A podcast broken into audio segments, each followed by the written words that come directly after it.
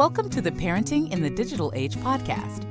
Many parents are concerned that their child might be falling behind. Others are just looking for ways to help their children thrive, not just in the classroom, but socially and well into their future careers.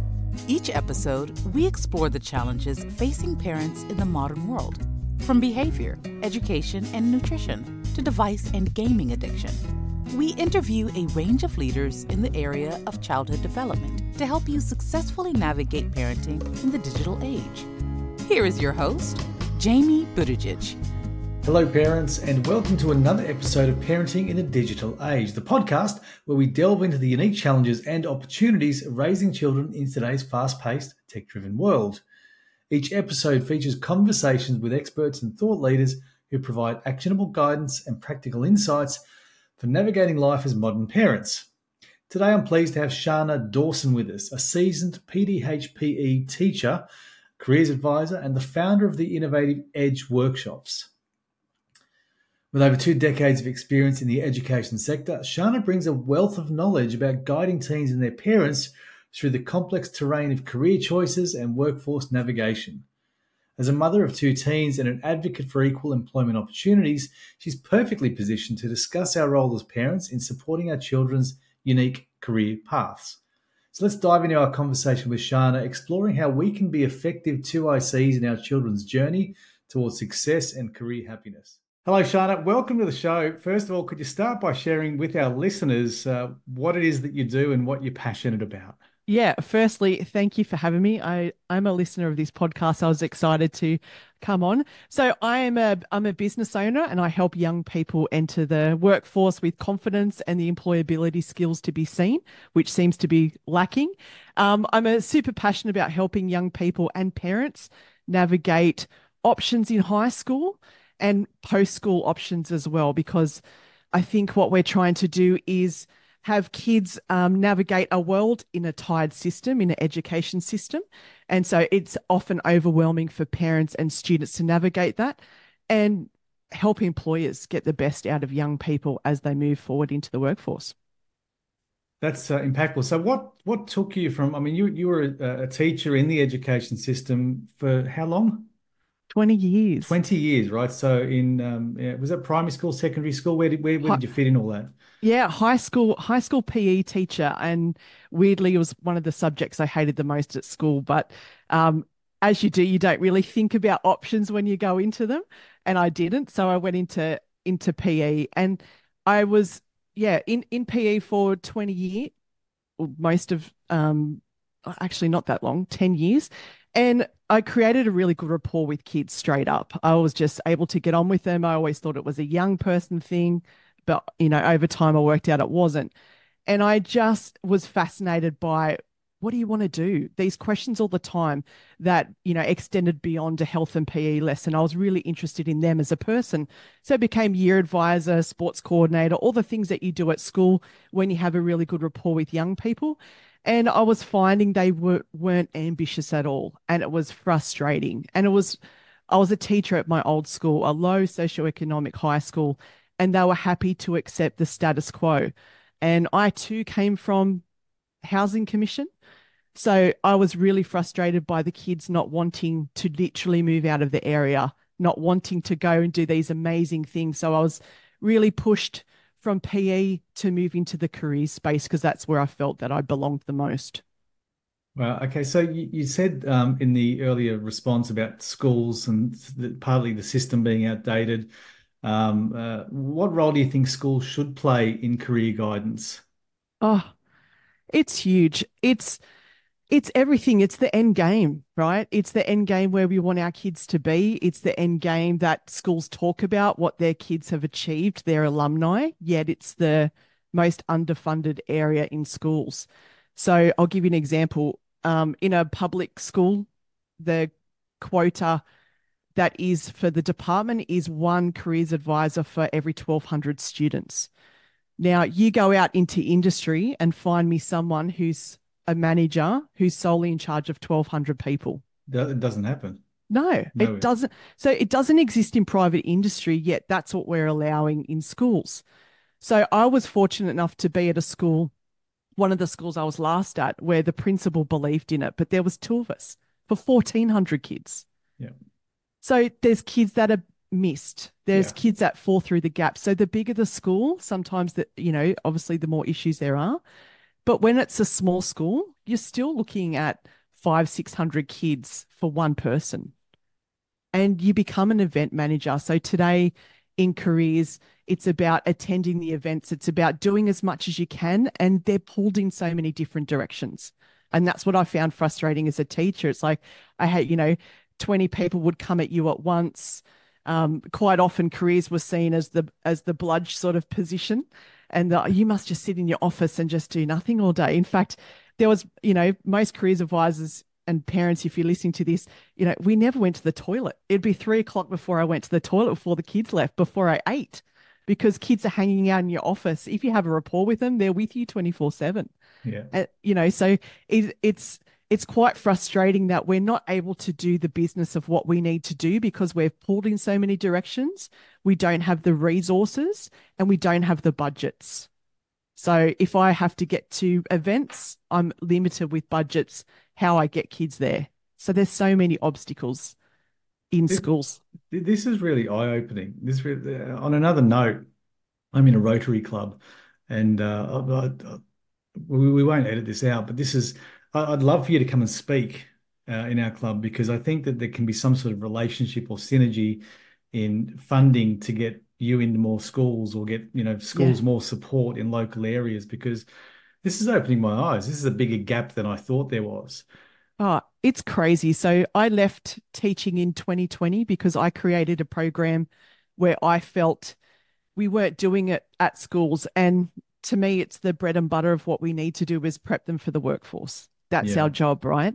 And give them opportunities because, you know, a lot of schools focus on results and kids going to uni where quite often a small percentage of them do. And we just found recently in the news that each year the uni, you know, um, enrollments are dropping every year. So kids are going to the workforce, but what are we doing to prep them? And when you've got 1,400 kids, that's a really difficult task. And a lot of this comes down to what happens at home as well. Yep. So parents are time poor. And this is a frustrating part. Parents are time poor. They're potentially working two jobs to get people across the line, to get their families fed. They don't have time, or they're not sitting at the dinner table and saying these common sense conversations. So when I created this niche, because um, and, and employers will say to me, How is your business like? How is this operating? This is common sense, but it's not because right. we're not doing it anymore. We're not doing, we're not having the conversations of going, that's not appropriate to wear to a job interview. So I was having employers calling me up going, kids are burning bridges. They're not meeting the standards. They're turning up poorly, pre- poorly presented. And I can bang on as a teacher all I want about it in theory. But when I'm having that conversation with 1,400 kids, it's Groundhog Day, right?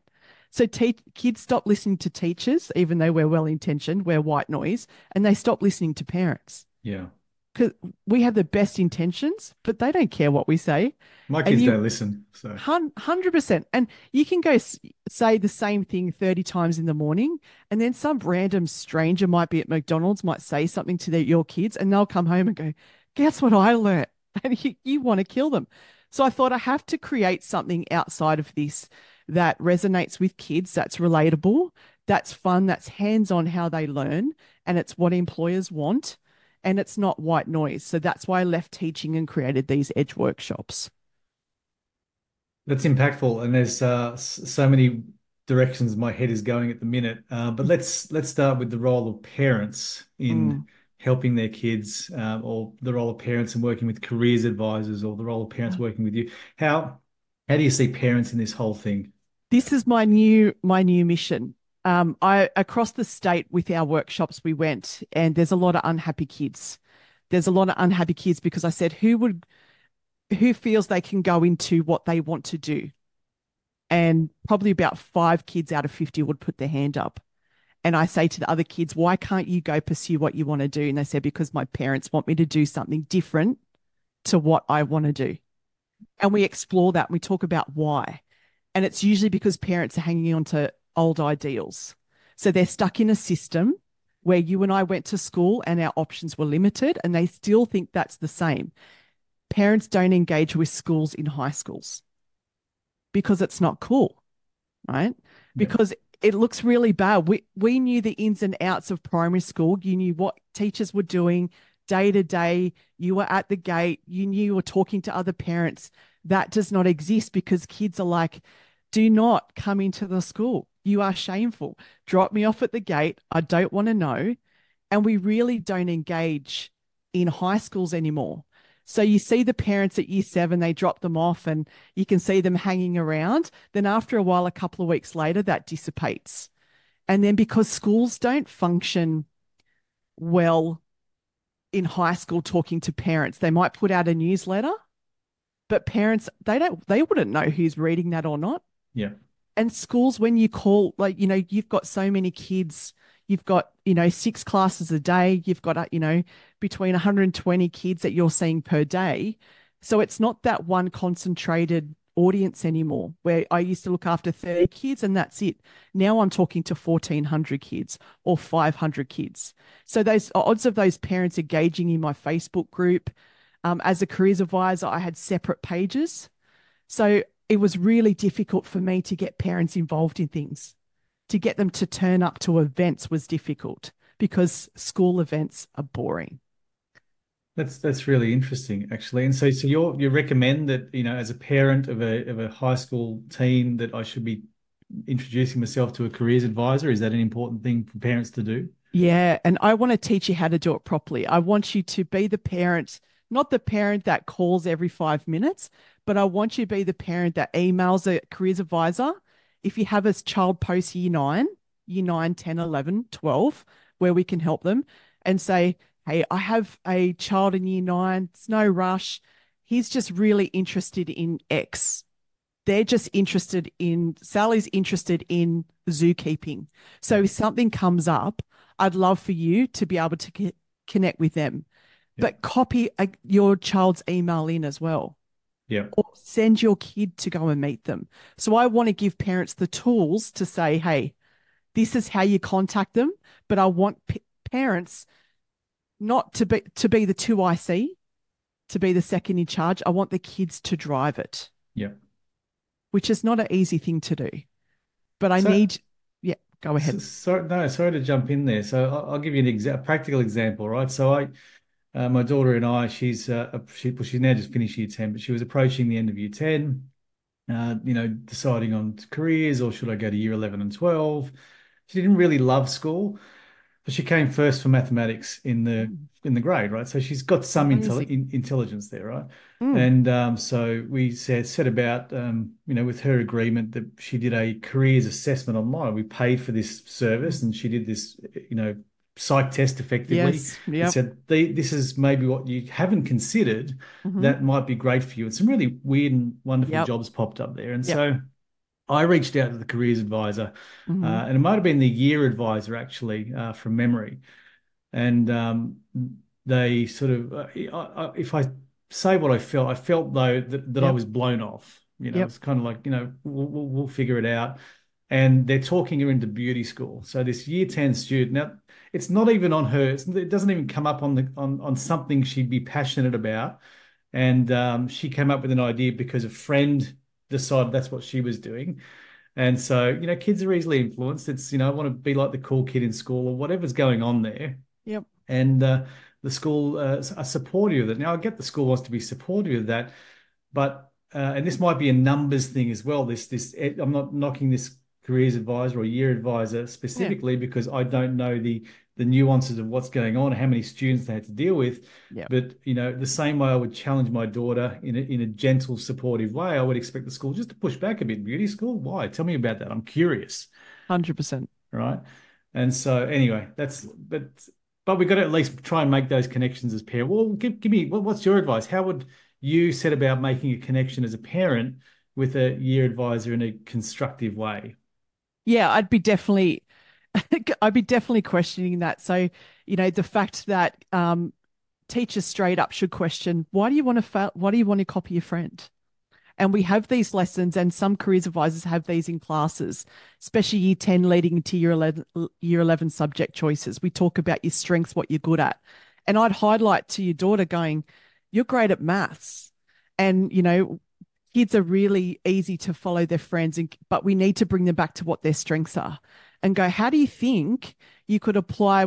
You know, where's this beauty school interest coming from? Hmm. And what I want kids to do is try work experience in it because what kids are doing, they're having the idea, the friend, let's use the beauty example yeah. as an example.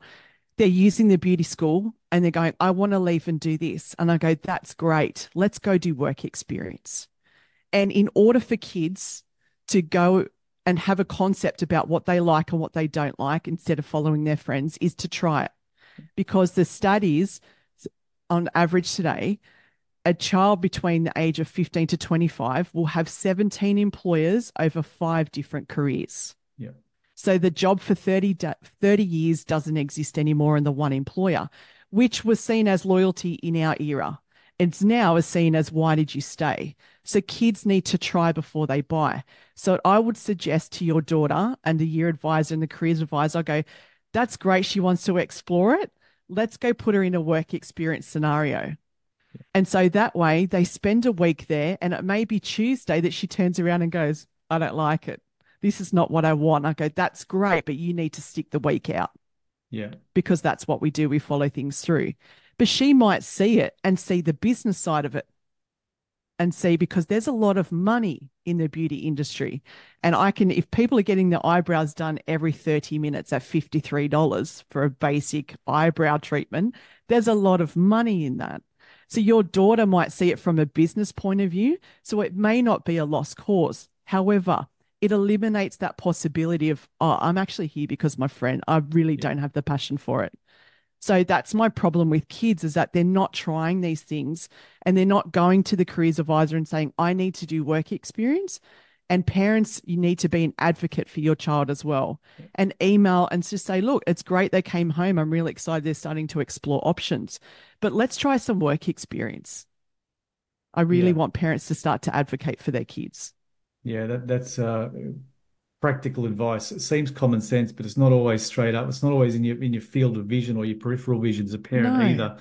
And uh, it, it's okay for a kid to take a week out of school to do work experience, is it not? Oh, please. I, the more the more they can do, the better. They're going to learn more at work experience than they will sitting in a classroom, which sounds horrible coming from a career a teacher.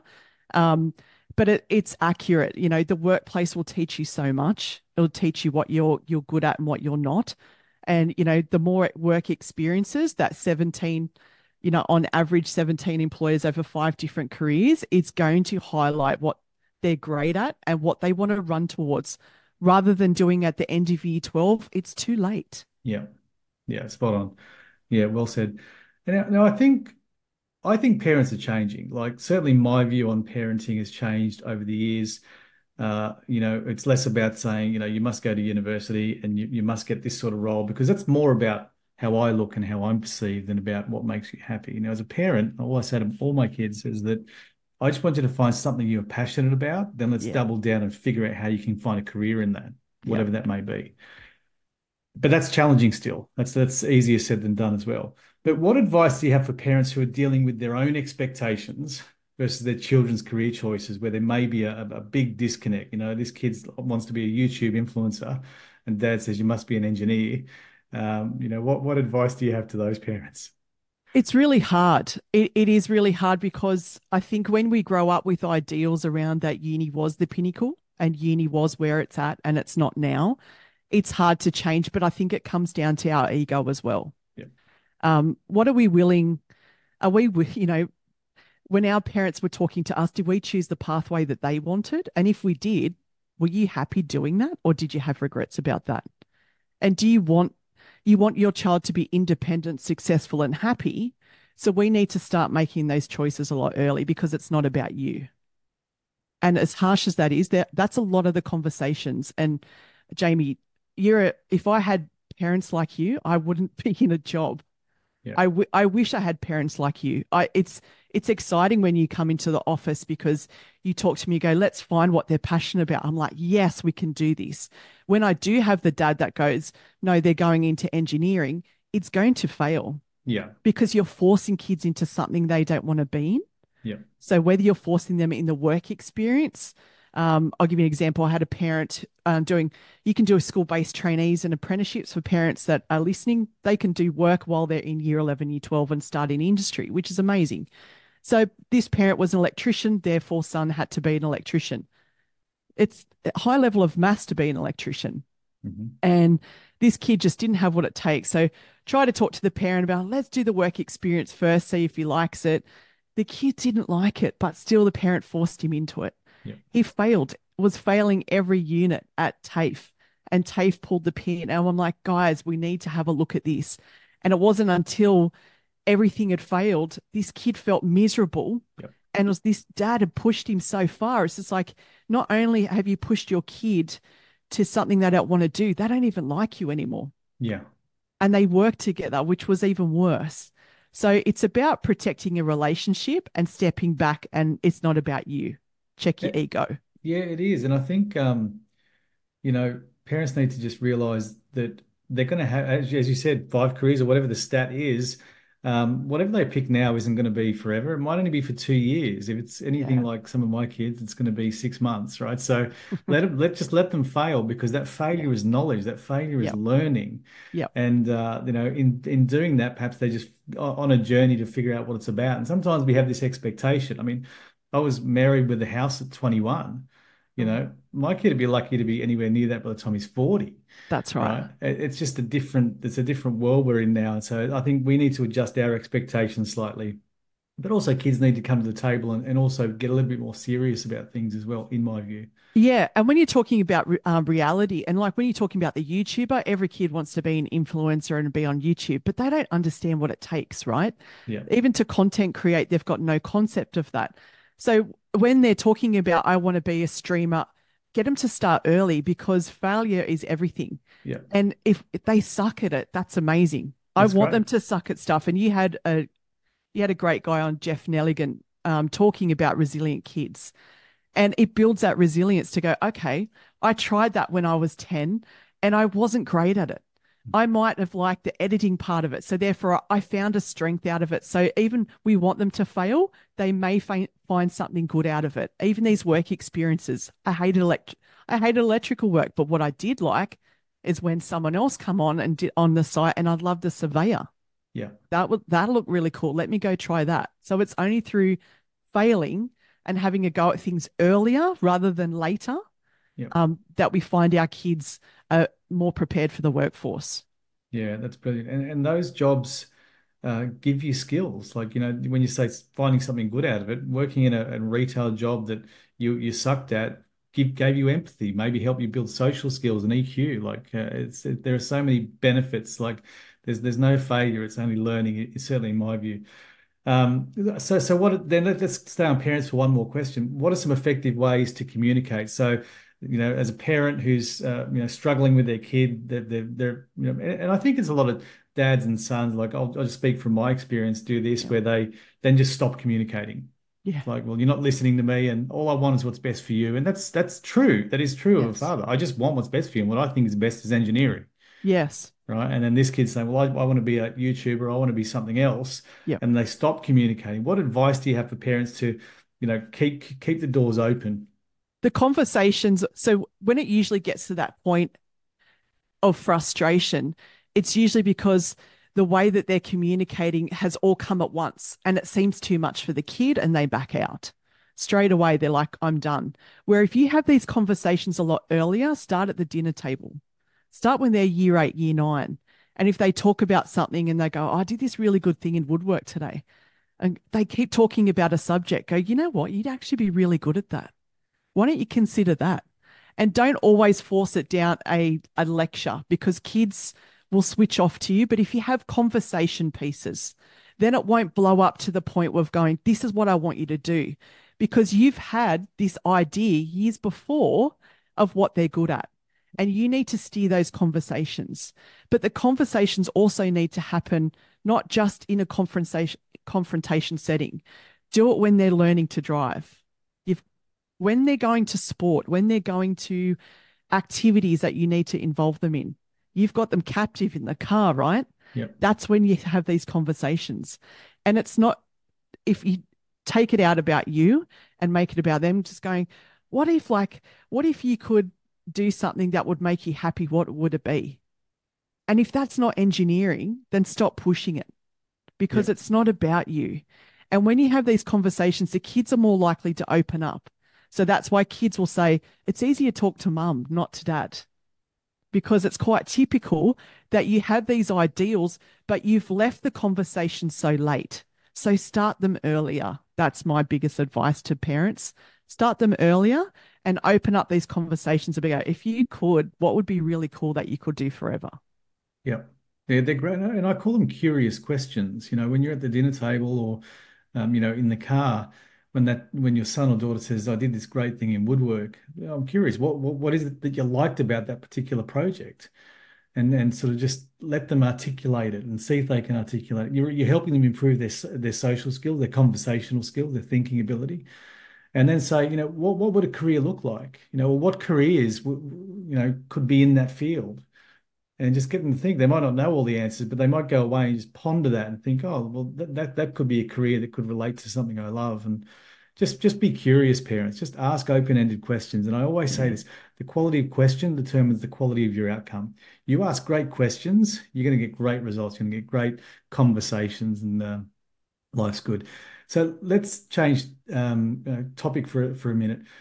You you work with uh, kids uh, in low socioeconomic low socioeconomic areas, um, and uh, I've got an example in my mind. There, there are two kids, uh, both about 18 years of age, that I know very well.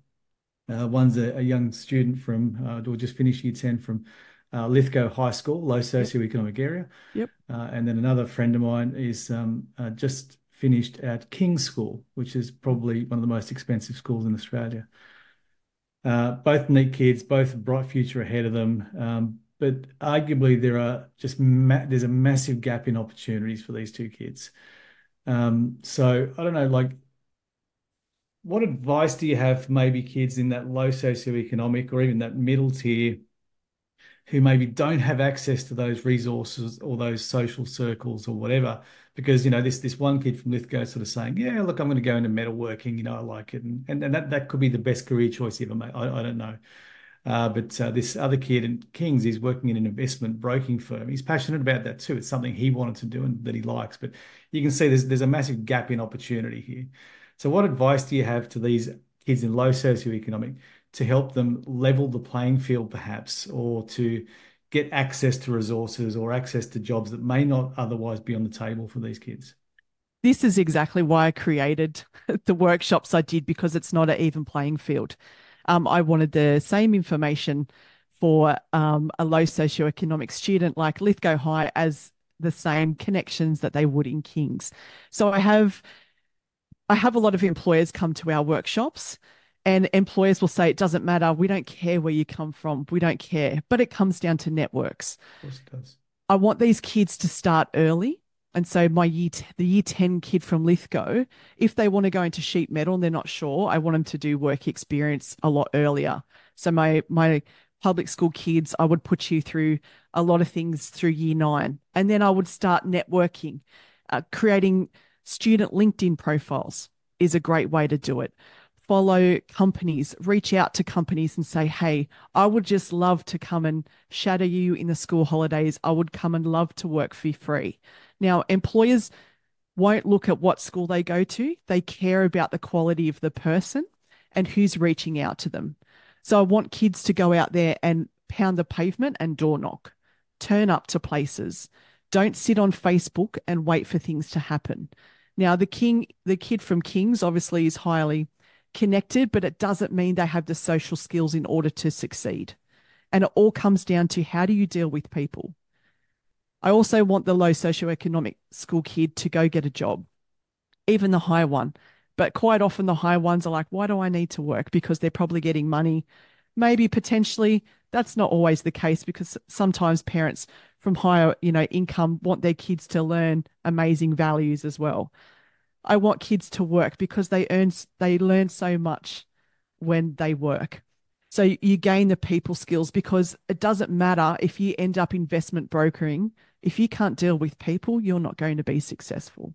Yeah. So it's about networking and how you treat people because that sheet metal worker may be your boss in the end.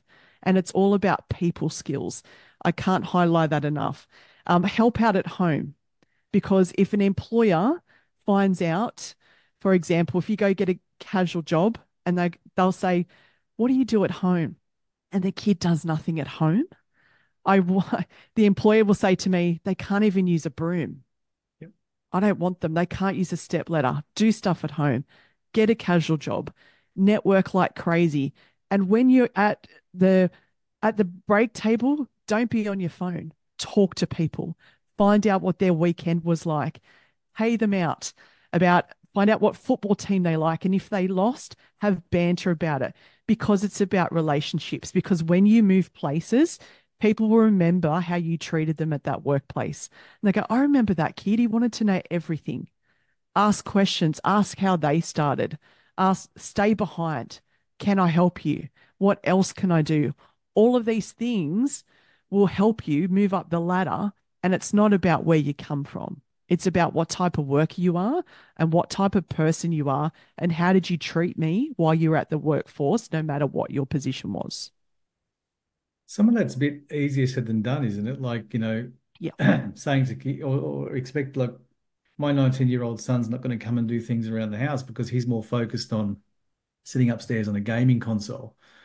Um, you know, it's like picking up a broom, like you've got to damn near force him to, you know, unplug the electricity in the house for him to you know come and do something and be contributive um so yeah. i want i want parents to do that and this is the problem right i have parents who will allow when you're early you're allowing things to happen in your household so you're allowing to have devices in a room which is crazy to me because so many parents that come in and i'm only speaking from experience and my 16 year old is a gamer and hates me for it I don't allow him to have his computer in his room. We have a separate room that he's in, and I stop him. He's just finished year 10 and he's just started a full time job in, in the construction industry. They need sleep. Yeah. He needs sleep. And in order, he had to get a job at McDonald's. And I said to him, if you don't do stuff at home, they're not going to want you because I know the manager. The managers come into my workshop and they talk about what type of kids they take. And my son got the job at McDonald's and came home and he said, three weeks into it, and he said, I hate I'm going to tell you this, but I'm so glad you've made me do stuff at home because there's kids at Macca's that can't empty bins. Yeah. There's kids that can't do that. And I have parents who go, they're still gaming at two, three in the morning. It's just like, why are you allowing that computer in the room? So there's so many things that you can do as a parent. And if you have to shut off the Wi-Fi, shut off the Wi-Fi. Yeah. Do you know what I mean? Like there's things that you need to do that help them because they have to have all these employability skills because I would rather take a kid in year 10 who has who's keen and willing rather than a year 12, you know, 19, 20 year old that hasn't contributed and not doing anything. Yeah. Yeah. So let's talk about those skills then. What, what in your experience, you work with a lot of employers. Um, what are the top skills or behaviors that these employers are looking for?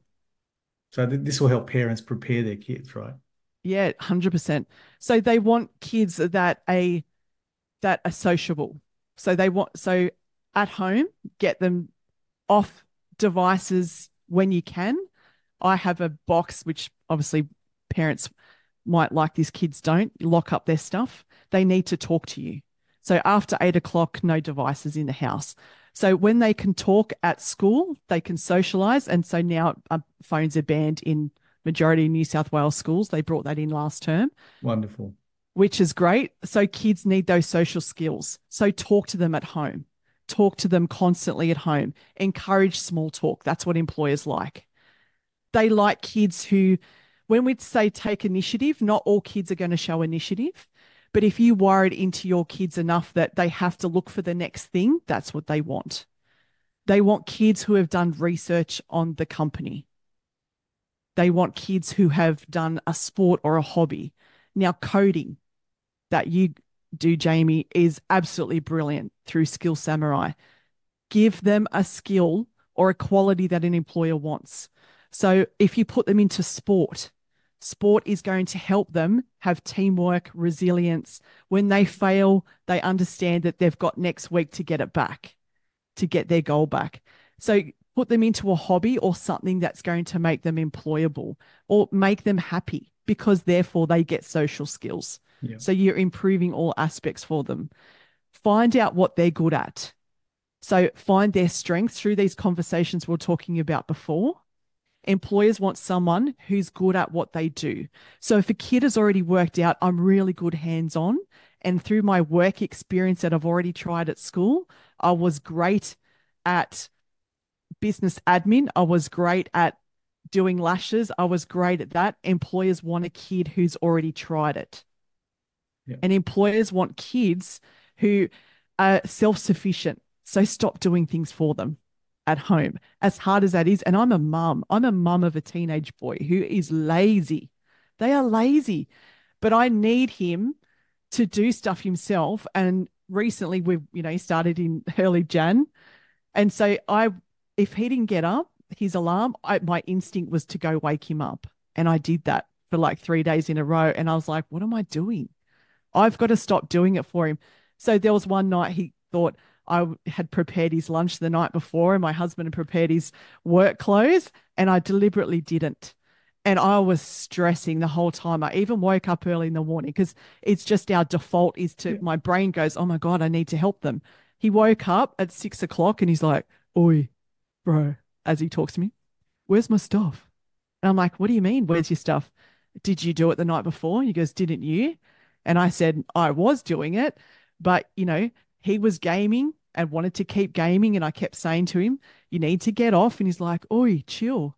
So that's when I thought, That's you're on your own, mate. You need to learn. Yeah. And so he learned two early mornings that that wasn't fun. And so now he's therefore got himself in gear. It, it doesn't take them much to get in gear. So there's so many things that you can help them that's going to make them employable. And an employer will love your kids if they can do have a hobby, get involved in sport, be more confident, and talk at a table rather than be on their phone 24 7.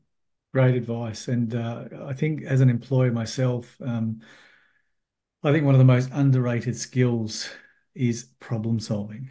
You know, being able to figure stuff out is one of the biggest um, things that employees are looking for over the next decade because those kids that can solve problems are the, the innovators they're, they're the guys that are going to create stuff, build stuff, solve organizational challenges, um, solve governmental challenges. And um, that's why uh, part, part of the reason I got into this coding um, and STEM Learning Academy in the first place, I had uh, I wasn't even from this sector, but uh, I saw the, the same gaps that you see in kids and their their uh, employability and um, just the Australian education system. No fault of our wonderful teachers, by the way. I've got to keep no. saying that. We've got some of the most incredible teachers on the planet. It's the system that's letting us down. System yes. that's letting parents down, kids down, and teachers down. Yeah. And um, you know, coding. While we do coding and math tuition in our centres, um, you know, parents come in for that and kids come in for that. But for me, that's probably only about twenty percent of what it's about. You know, the rest of it is about you know, getting kids to work together to solve engineering challenges, building those teamwork, you know, conflict resolution. You know, these young kids are fighting over who's this and who's that and who's going to build it taller and we're going to build it this way. They need to know how to handle conflict. You know, um, and uh, this process of coding is actually building these computational thinking pathways. Coding, in my view, is the best activity a child can do to build problem solving skills. Now, I've been an employer. My last corporate role, I had a team of 500 employees. You know, and many of those were the sorts of people that came in and couldn't empty a bin. You had to you had to teach them step by step. Mm. Now, now we we hire um, our, educators are university students and graduates in computer science, mm. and they're some of the best goddamn problem solvers I've ever seen. I don't get phone calls like if there's a problem in the center, like they're figuring it out. They're just you know moving through it you know. And so uh, I think uh, I'm not saying coding is the only thing that builds problem solving skills, but it's a, it's a great one. But find things that help your child figure stuff out, you know. Um, yeah. The we, early, yeah. Look, look from a parent point of view and a teacher point of view, the earlier you put them in STEM yeah. to get their brain thinking, because as sad as it is, our school system, like you said, is old. It's still what we were going to. We're going, we're listening to bells, we're waiting for, you know, we're sitting in classrooms, we're bored. And it's got nothing to do with the teachers. The teachers are trying their best. These teachers are burnt out yeah. because you've got so many different kids that are watching that have attention you know, short a, a, short attention span because they're what they're watching is 15 seconds. Is 15 how long do you sit on a video for? I don't sit on a video for long. If you have a look at the analytics on your video, sometimes people are only tuning in for three seconds because they're constantly so they're taking that brain into education and they're expected to sit there for 50 minutes for somebody potentially who's burnout and they're given up yeah. because the system's not supporting them.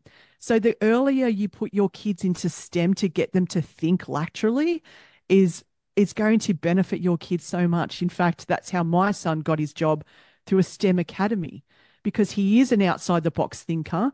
School wasn't working for him, super bright. Just because they're academic doesn't mean they need to stay in that system. Yep. So there's so many things that I need to teach parents. They want to go, wake up, guys. There's so many different way things to do things and advance your child and it may not be the school system and coding and getting into STEM is one of those things. Yeah, and a lot of like the, the stats are scary at the minute. Something like forty percent of kids uh, are disengaged at the minute in schools, and, and yeah. that's for a couple of different reasons, right? So there's there are some kids at one end of the spectrum that are disengaged because the pace of the class is too fast for them. They learn differently. They're not keeping up. it's not necessarily, as you said, because they're not bright. It's just that they learn differently. And so, you know, these kids who start falling behind in primary school tend to fall behind their whole academic career. And therefore start believing they're not good enough. Right. And that, that's a big problem. And that's part of the reason I was banging on the table saying, I need to do something and why I went all in with Skill Samurai. Yeah.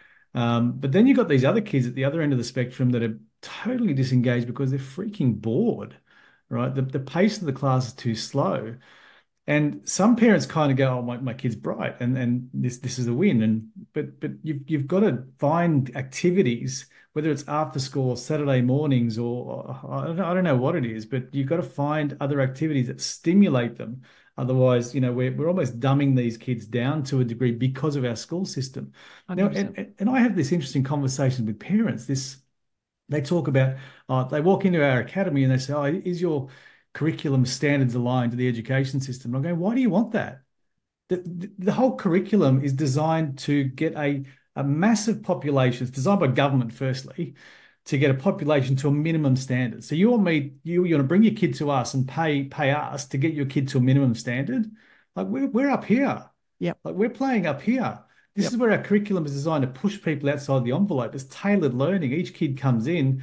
We're not teaching the same lesson to 35 kids. That's the problem, right? Because schools are one size fits all. And as parents, we think the schools are doing the best, you know, has their best interests at heart. And majority of the time they do. But the system that they produce out, I go into year 12 classes, Jamie, and you go talk to these kids, they are dead inside. Yeah. The education system has killed them. And if you have a bright kid and they're not engaged, they will find something that is that excites them. And for guys, I'm not crapping on gaming, but it is it is exciting. Yeah. I don't know if you've sat down with your kids and watched it, but my son plays COD of all things I hate and didn't let him play till he was older. And he sits there, but they are so they're not antisocial. They are chatting to people across the world.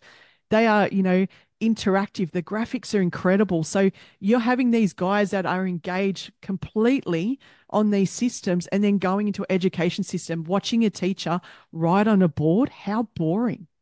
There's so many different ways to learn. There, there are a tremendous amount of ways. And for those parents listening, COD isn't a fish.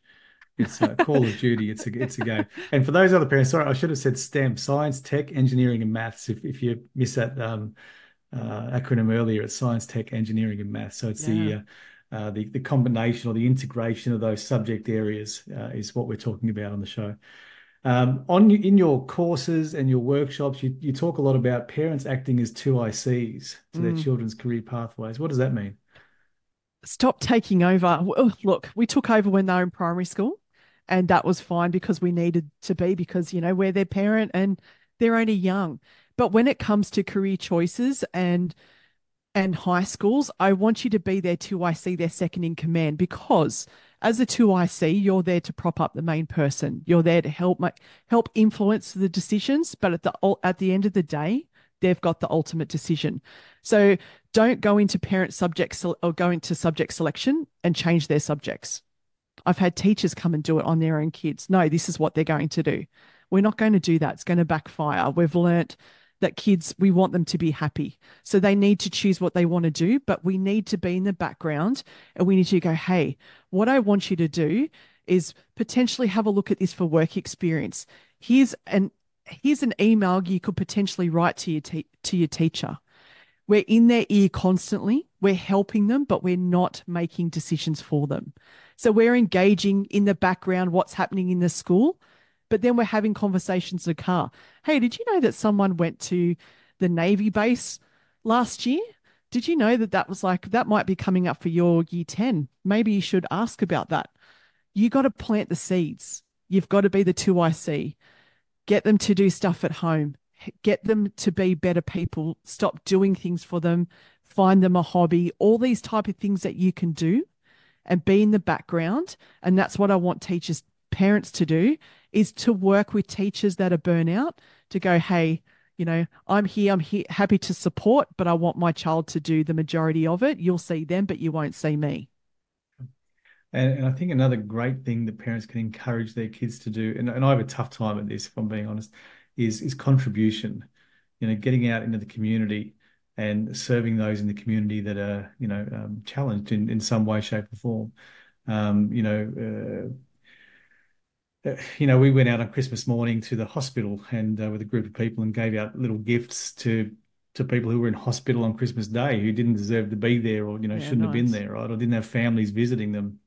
I'm not saying that to impress anyone. I'm saying that yeah. while it's hard to get my kids doing that, we're at least trying to lead by example so that one day yes. they can grow up to become those sorts of people that contribute to society and that are uh, for you know the passionate about something. I just I said this earlier. I just all I want is my kids to be happy and passionate about something, and just figure out a way to turn that into a career, and you'll have a great life. Yeah, you know, because so many kids and and so many adults and parents, you can see them even walking into learning center, they're miserable. Like you know, they're, they're in a career that their parents chose for them, not not a career that they chose for them. You know, you can change. There's plenty of plenty of time to change. So let's come back to maybe digital age for a minute. Mm. Um, what's your perspective on how career paths have changed in the digital age, and what does this mean for the future career opportunities? Uh, look, I don't see it as a negative thing. I think it's amazing. Like so many people on this point go, look, AI is taking over everything. It's scary. No, it's not. I think it's amazing. And I think because it's emerging and it's something that's new now, it's something to jump on board of. So I want your kids, and I say in my workshops, who here knows about AI? Who here can work AI? And kids know about it, but they don't action it.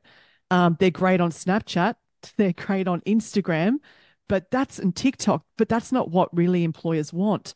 AI is where it's at for employers at the moment. They want people who can manage um, emails. They want them to you know, there's amazing things that you can do. And I want kids to be on top of that. And they can do it from their phone. They can do it instead of sitting there um, and just literally doom scrolling. They could hop online and go, How do I, you know, what's Agent GPT? Now, this is a new thing that I've been hopping on, and it's incredible. And if I was, I said to a work experience student that was going for a business, and I said, What if you could, um, you know, manage a campaign for them. They're like, dude, I'm 15. How would I do that? And I said, look at this.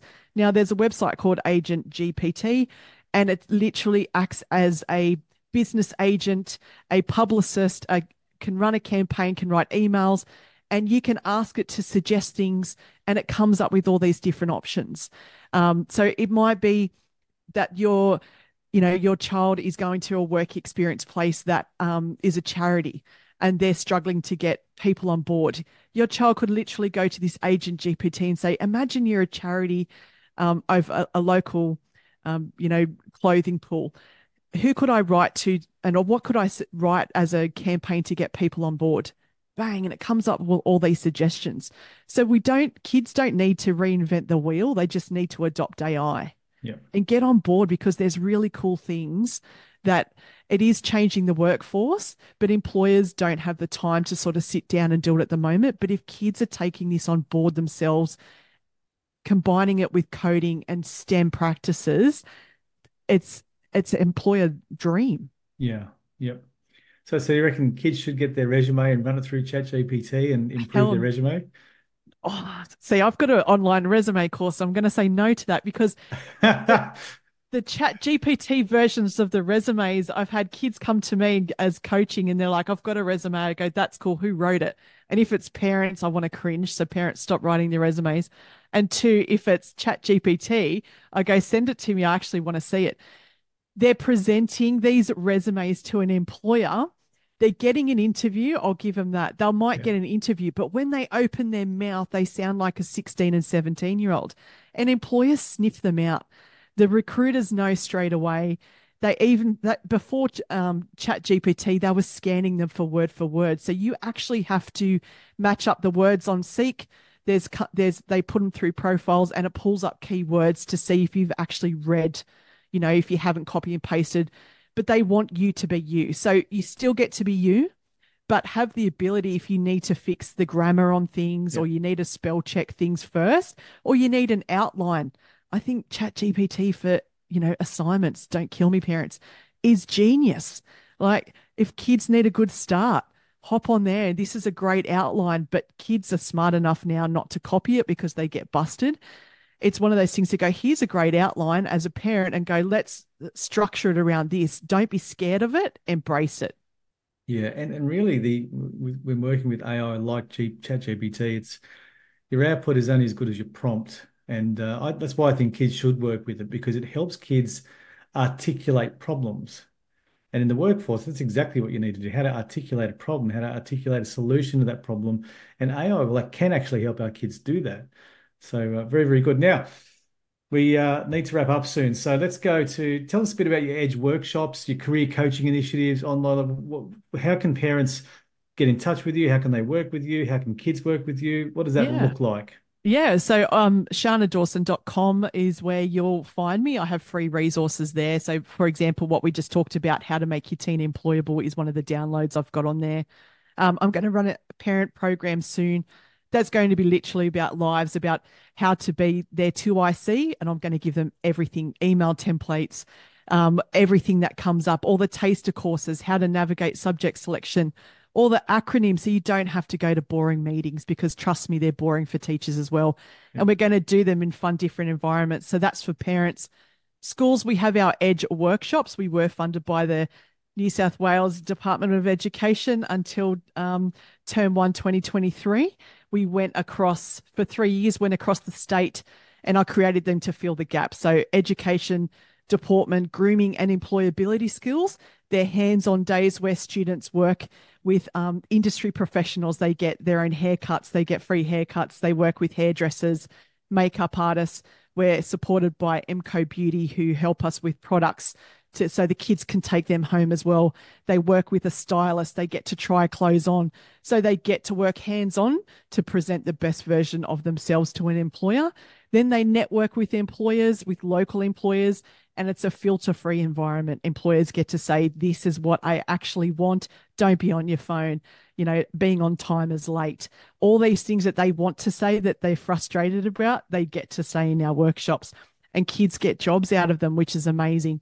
So that's our Edge workshops. We are looking for support and people to fund them because uh, the department decided to put it to open tender, my unique uh, workshop and gave it to Ernst & Young, the accountants. And now it's gone from a practical workshop to a six hour theory workshops for government schools, unfortunately. So we're a fee for service. And we're trying to move into the non for profit space to get funding for that. So that's our Edge workshops and school, schools. We have those booked. We're going out to Broken Hill. We're um, going across the state with those this year, which is amazing. And if kids uh, want to find me, I'm also on TikTok as the people's sounds a bit lame, the people's careers advisor. So it's just helping kids that what have questions when they can't reach their own careers advisor. And I have stuff about, you know, do I go to uni? What's TAFE? You know, what do I need? What understand uni? What subject selections? Everything that they may not be able to approach their careers advisor about, it's on there as well. So I'm on Instagram as at Sharna underscore Dawson. Yeah. But otherwise, if you just Google Sharna Dawson, you'll find me. Good. And uh, head on over to that website because there are some uh, great free resources you can get. Um, you know, I, I encourage parents because this is so important and there's a massive gap here. Just sign up to Sharna's. You, you must have a, a mailing list or something where you can. Yeah, yeah, yeah. If you sign up, you can hop down the bottom. If you take one of the free resources, yeah. I can contact you. And if you're interested in anything, I do coaching as well. So I have three coaching sessions. I help kids and we talk about instead of, you know, you're talking about your daughter having to download and pay for them. I have so many parents that go, we paid for it, and then we have we have these really cool things, but they'll never use yeah. it again. I have things that are tangible and let's get you where you need to be. So I have coaching sessions. I have the whole lot on there. But message super, me. Happy super, to help. Super, super. Fun question we like to ask everyone as we close off the podcast. If uh, Sharna Dawson had a time machine, could go back to you, let's say your 12 year old younger self, oh, yeah. what would uh, the uh, uh current Sharna say to the young Sharna? have a go at everything. Do everything and don't listen to anybody. That's what I do. Because too often, um, from a low socioeconomic background, I thought there were limitations and I thought I could only do stuff because that's where I came from. And that's just no one cares. No one cares where you come from, what your ATAR is. No, it's just about who you are as a human and experience everything. Yeah, well said. Sharna, thanks for your time, generosity, and information. So many valuable takeaways for parents. I know I learned a lot. Uh, thanks again, and I hope we cross paths again soon. Cheers. Me too. Th- thanks, guys. Thanks for listening. You're welcome. Cheers.